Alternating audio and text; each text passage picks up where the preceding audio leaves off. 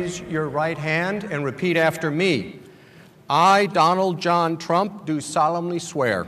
I, Donald John Trump, do solemnly swear. 20. tammikuuta virkavalansa vannoi Yhdysvaltain 45. presidentti Donald J. Trump.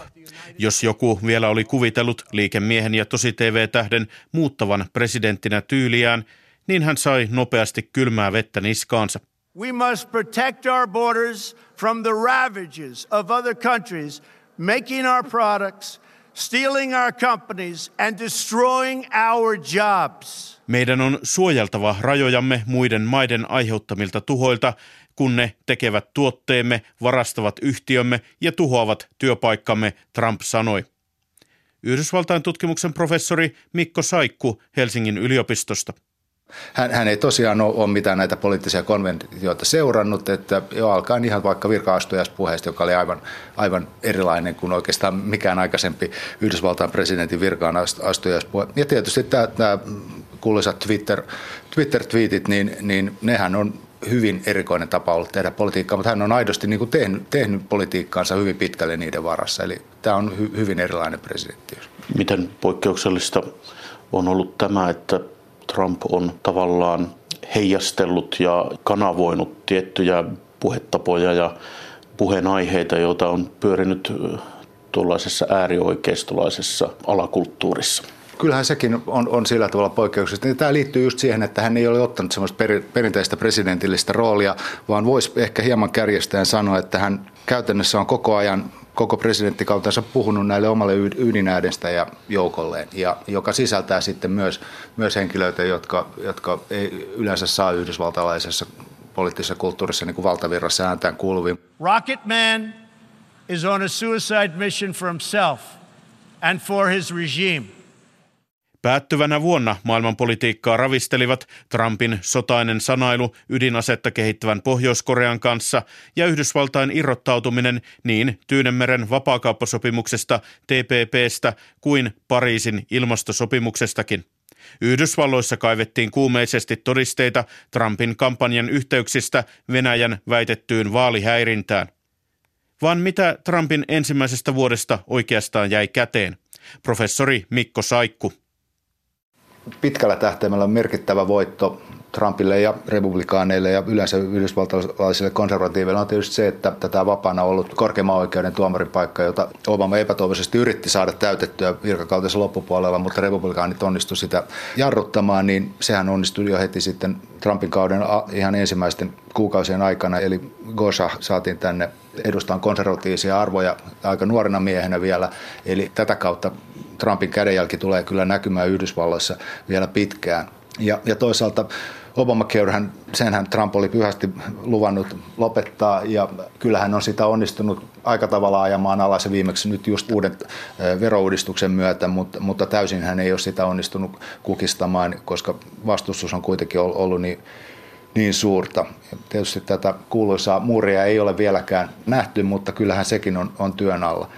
Toinen mielenkiintoinen tilanne, jos, joka varmasti olisi pidetty aikamoisena epäonnistumisena, jos, jos se olisi tapahtunut lähempänä niin kuin Yhdysvaltain mannerta, on tietysti tämä näiden viimeaikaisten hurrikaanien jälkihoito, joka jos verrataan vaikka George W. Bushin ja, ja tota New Orleansin tulviin ja, ja hurrikaaneihin silloin 2000-luvun puolessa välissä, niin silloinhan se, se selvästi söi hänen kannatustaan, koska tämä ei oikein onnistunut tämä liittovaltion katastrofihuolto, mutta eihän se ole tälläkään kertaa kovin hyvin toiminut, mutta koska nämä kohteet on kauempana Manner-Yhdysvalloista, niin sillä ei ollut sellaista merkitystä. Tosiaan republikaanien ihan keskeiseksi onnistumiseksi tuntuu tältä vuodelta kuitenkin jäävän tämä verouudistus. Sitten on toisaalta Trumpin pyrkimys purkaa kaikkea mahdollista sääntelyä, muun muassa ympäristön suojeluun liittyvää sääntelyä. Onko tässä kuitenkin niin, että vaikka Trump on näin erikoislaatuinen hahmo, niin tavallaan se politiikka, mitä on ajettu, on kuitenkin aika perinteistä republikaanista politiikkaa? Kyyninen, niin jos haluaa olla, niin voisi sanoa, että, että republikaani puolueen niin kuin tämmöinen perinteinen liikemiessiipi on kyllä saanut oikeastaan kaiken, mitä he on toivonut.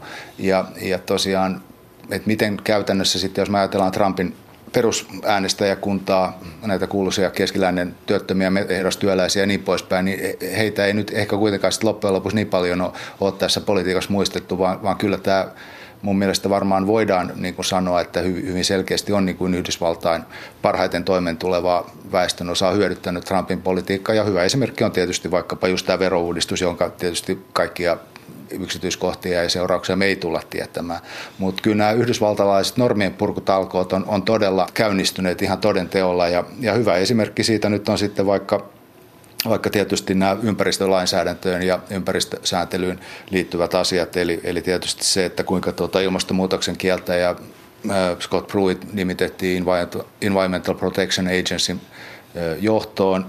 Sitten toisaalta, miten nämä Obaman kauden niin kuin vaihtoehtoisen energiatuotantoon liittyvät aloitteet on pantu jäihin, miten Pariisin ilmastosopimuksesta on vetäydytty. Ja nyt esimerkiksi, kun puhutaan tästä energiantuotannosta, niin yksi semmoinen sivutuote, mikä tässä verouudistuksessa oli, niin, niin nythän näyttäisi taas, että tämä kymmeniä vuosia kamppailtu Arctic National Wildlife Refuge, eli tämä, tämä valtavan kokoinen suojelualue Alaskan pohjoisosissa, niin tultaisiin nyt avaamaan sitten fossiilisten polttoaineiden tuotannolle, mikä tietysti on niin kuin yhdysvaltalaiselle ympäristöväelle todellinen painajainen. Eli kyllä tässä tällaisia piirteitä on, että, että on voisi sanoa, että hyvin perinteistä niin kuin oikeistorepublikaanien politiikkaa kuitenkin sitten, mutta siinä on vaan tämmöinen populistinen jonkinnäköinen kulissi niin kuin tässä päällä. Sanoi Yhdysvaltain tutkimuksen professori Mikko Saikku Helsingin yliopistosta. Yhdysvaltain pörsseissä osakkeiden arvot nousivat kohisten ja sijoittajat tuntuivat olevan tyytyväisiä Trumpin talouspolitiikkaan – Yhdysvaltain vanavedessä myös maailman talous kasvoi vuonna 2017 ja maailmankaupan kasvu piristyi hitaiden vuosien jälkeen. Tummia pilviä taivaalle nostattaa kuitenkin kotitalouksien ja yritysten roima velkaantuminen pitkällä ennätysmatalien korkojen kaudella. Jotkut epäilevät, että verkkovaluutta bitcoinin hurja arvonnousu tänä vuonna on sekin merkki halvan rahan ruokkimasta keinottelukuplasta – Kasvun hedelmät myös jakautuvat huikean epätasaisesti. Osakekurssien jyrkän nousun ansiosta maailman 500 rikkaimman ihmisen varallisuus kasvoi tänä vuonna arviolta tuhannen miljardin dollarin verran. Sveitsiläinen Credit Suisse-pankki arvioi, että maailman väestön rikkain yksi prosentti omistaa nyt yli 50 prosenttia maailman varallisuudesta – Samaan aikaan maailman 3,5 miljardia köyhintä aikuista, eli 70 prosenttia maailman työikäisestä väestöstä, omistaa vain 2,7 prosenttia maailman varallisuudesta. Euroopassa päättyvää vuotta leimasivat hajaannuksen merkit. Britannia aloitti neuvottelut EU-erostaan ja toisaalta Espanjan keskushallitus kamppaili Katalonian itsenäisyyspyrkimyksiä vastaan. Euroopassa vietettiin ylipäätään kuumaa vaalivuotta, kun urnille käytiin muun muassa EUn mahtivaltioissa Ranskassa ja Saksassa. Seuraavassa vaalivuoden saldoa pohtii Eurooppa-kirjeenvaihtajamme Sampo Vaarakallio. Euroopan oikeistopopulistit aloittivat vuoden toiveikkaina Trumpin ja Brexitin innoittamina. Gestern ein neues Amerika, heute Koblenz und morgen ein neues Europa. Eilen vapaa Amerikka, tänään Koblenz ja huomenna uusi Eurooppa. Näin julisti Hollannin vapauspuolueen johtaja Geert Wilders viime tammikuun 20. ensimmäisenä päivänä, siis päivä Donald Trumpin virkaanastumisen jälkeen.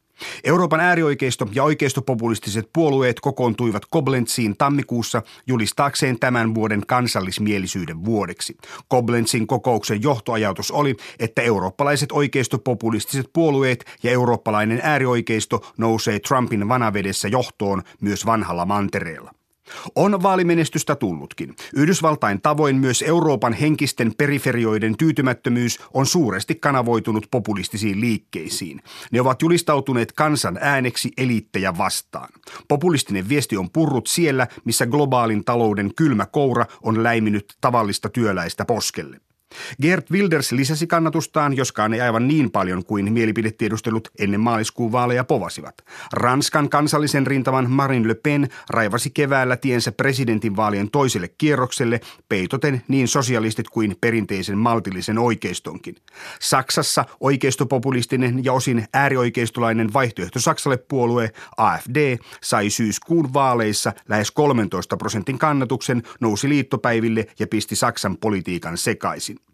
Yhteistä näille maille on se, etteivät mitkään muut puolueet suostu valtakunnan tasolla yhteistyöhön kannatustaan kasvattaneiden äärioikeistolaisten ja oikeistopopulististen puolueiden kanssa.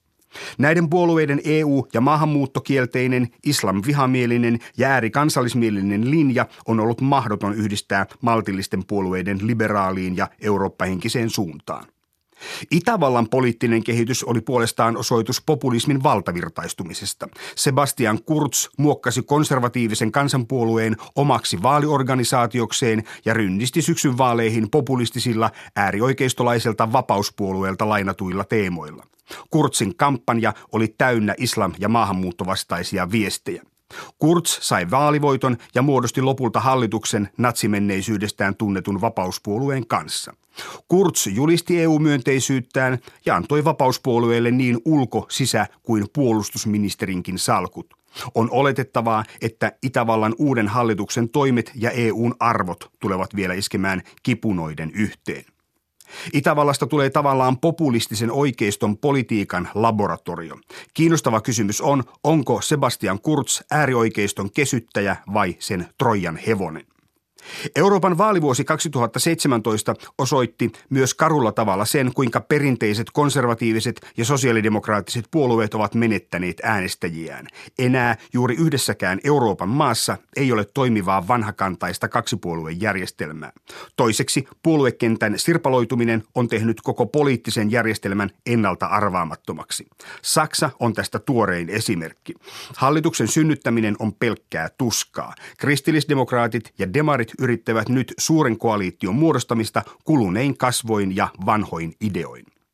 Tämä antaa liittopäivien kolmanneksi suurimmaksi puolueeksi, siis johtavaksi oppositioksi, nousseelle AFDlle paraati paikan kärventää hallitusta mielin määrin.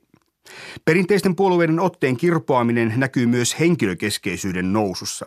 Emmanuel Macron kokosi ympärilleen kansanliikkeen vuodessa, kipusi Ranskan presidentiksi ja sai pikapikaa kasaamalleen tasavalta liikkeessä puolueelle ehdottoman enemmistön kansalliskokoukseen. Macron on vastaus siihen poliittiseen tarpeeseen, jossa ihmiset hakevat vahvaa ja karismaattista johtajaa. Emmanuel Macron tarjosi selkeän liberaalia ja EU-myönteistä ohjelmaa ja voitti kansan tuen. Itävallan Sebastian Kurz kopioi Macronin reseptistä kansanliikkeen ja muokkasi sen nationalistiseen käyttöön. Se puri Itävallassa. Euroopan poliittisten mullistusten vuosi näytti myös sen, mihin suuntaan oikeistopopulistiset liikkeet ovat menossa – Perussuomalaiset muuttui kesällä halla-aholaiseksi maahanmuuttovastaiseksi yhden asian liikkeeksi. Saksassa AFDn maltilliset johtajat jättivät vaalivuoton jälkeen puolueen. AFD on nyt voimakkaan kansallismielinen eikä sillä ole mahdollisuuksia päästä hallitukseen.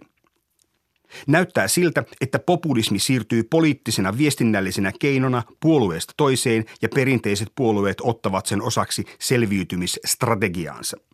Samaan aikaan länsi-eurooppalaisten oikeistopopulististen liikkeiden ytimeksi jää kansallismielisyys ja konservatiivisuus. Noilla samoilla teemoilla ollaan nyt vallassa itäisessä Euroopassa, muun muassa Unkarissa ja Puolassa. Siellä myös sananvapaus ja oikeusvaltio ja lopulta koko demokratia näyttävät olevan vaarassa. Näin murroksia Euroopan poliittisella kartalla arvioi kirjanvaihtajamme Sampo Vaarakallio. Lähi-idässä äärijärjestö ISISin valtiokokeilu mureni niin Irakissa kuin Syyriassakin. Heinäkuussa Irakin turvallisuusjoukot valtasivat Yhdysvaltain ilmatuella ISISiltä Mosulin suurkaupungin, jossa järjestö oli julistanut perustavansa kalifaatin islamilaisen valtion. Näin kaupungista raportoi viime heinäkuussa Aissi Zidan. Tällaista hävitystä näkee harvoin. Mosulin vanha kaupunki Irakissa on kuukausia jatkuneiden taisteluiden jäljiltä karmeassa kunnossa. Monen rakennuksen seinät ja katot ovat sortuneet. Raunioissa on räjähteitä ISISin jäljiltä, joten liikkuminen on vaarallista. Siviilejä ei autioilla rauniokujilla näy. Murskan seassa näkyy tummuneita hahmoja. Ruumiitakaan ei ole ehditty korjata, niin kiivaina taistelut jatkuvat. Saavumme Al-Nurin vanhalle moskeijalle. Juuri täällä ISIS julisti kalifaattinsa perustetuksi kolme vuotta sitten. Nyt moskeijasta on jäljellä vain rauniot. Silti Mosulin valtaus on symbolisesti tärkeä. Yhtäkkiä eturintamalle vievältä rauniokujalta alkaa kuulua valitusta. Joukko naisia ja lapsia on painut taisteluiden keskeltä. Näky on surkea. Perheet ovat olleet loukussa kuukausia. Yksi naisista kantaa kuollutta vauvaansa. He anelevat vettä 50 asteen helteessä.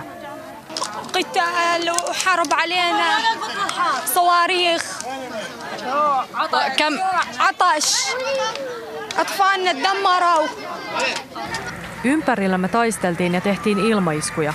Kärsimme janosta, lapsemme vain kuolivat, kertoo Ofran. ISIS käyttää siviilejä ihmiskilpinä eikä ole päästänyt heitä lähtemään.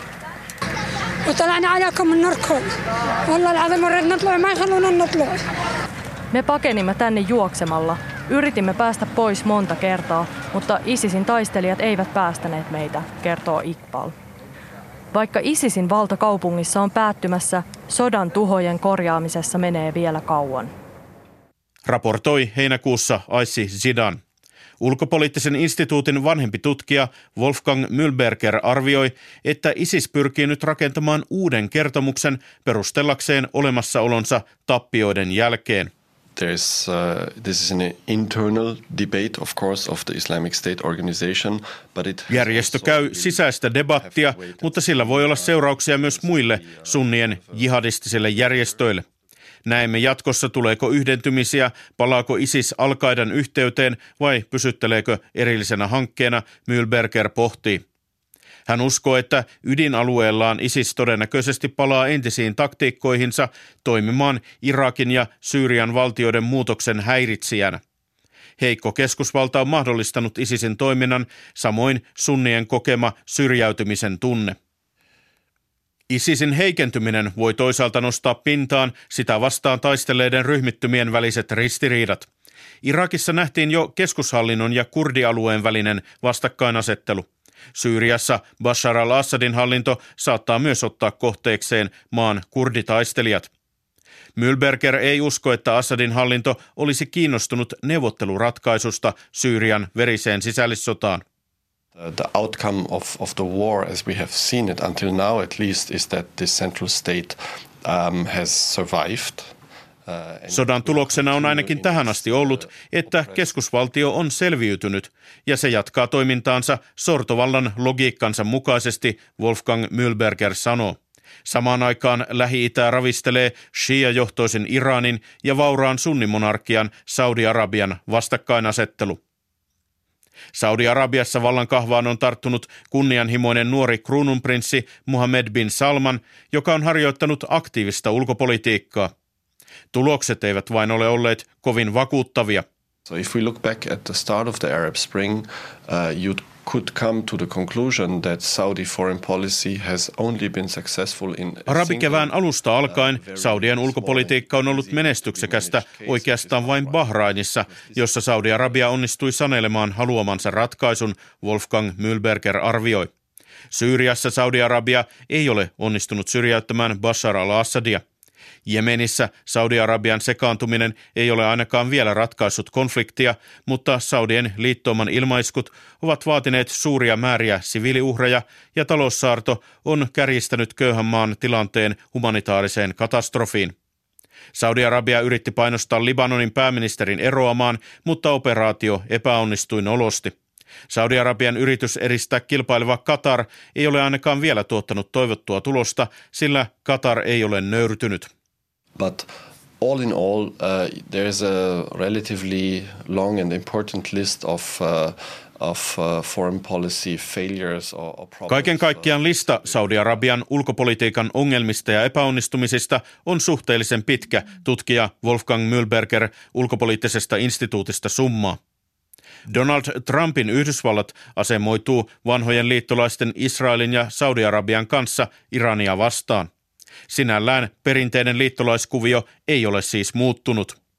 Loppuvuonna Donald Trump sohaisi mehiläispesään tunnustamalla Jerusalemin Israelin pääkaupungiksi. Se suututti Itä-Jerusalemia pääkaupungikseen toivovat palestiinalaiset.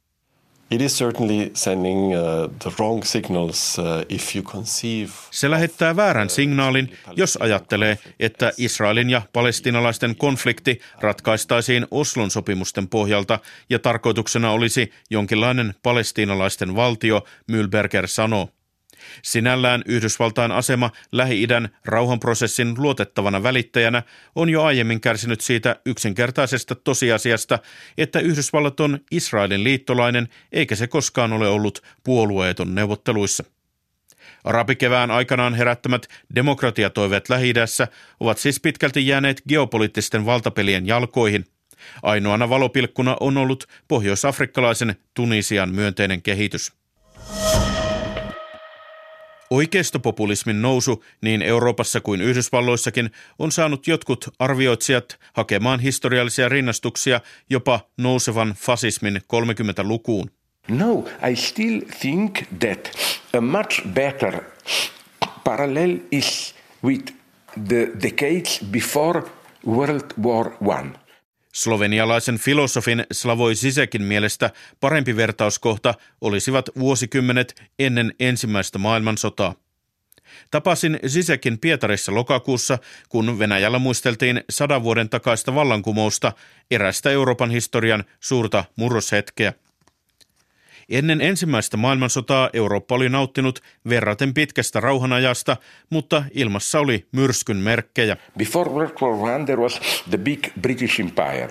It was gradually losing its monopoly situation. Ennen ensimmäistä maailmansotaa suuri britti-imperiumi oli asteittain menettämässä monopoliasemansa, oli uusia nousevia valtioita, kuten Saksa ja tiettyyn rajan saakka Venäjä, jotka kaikki halusivat johtoasemaan, Sisek kuvailee. Brittiläisestä ylivallasta oltiin siirtymässä jonkinlaiseen monenkeskiseen maailmaan. In the same way as 100 years ago now, the hegemony of United States is disappearing. It's a multicentric... Aivan samalla tavoin kuin sata vuotta sitten, nyt Yhdysvaltain hegemonia, ylivalta, on katoamassa. Maailma on monenkeskinen ja on toisia maita kuten Kiina, joka joissakin Aasian ja Afrikan maissa toimii aivan uuskolonialistiseen tyyliin, Zizek sanoo. Tällaiset ajat ovat aina vaarallisia, koska ei ole vielä muodostunut selviä kansainvälisiä pelisääntöjä, Sisek varoittaa. Siksi tilanne on nyt mielestäni vaarallisempi kuin kylmän sodan aikaan, jolloin vallitsivat tietyt kirjoittamattomat säännöt ja keskinäisesti varmistetun tuhon logiikka, Sisek pohtii. Hän näkee toisenkin pahaenteisen yhtäläisyyden. Ennen ensimmäistä maailmansotaa koko Eurooppa puhui tulevasta sodasta, mutta kukaan ei tosissaan uskonut sen syttymiseen.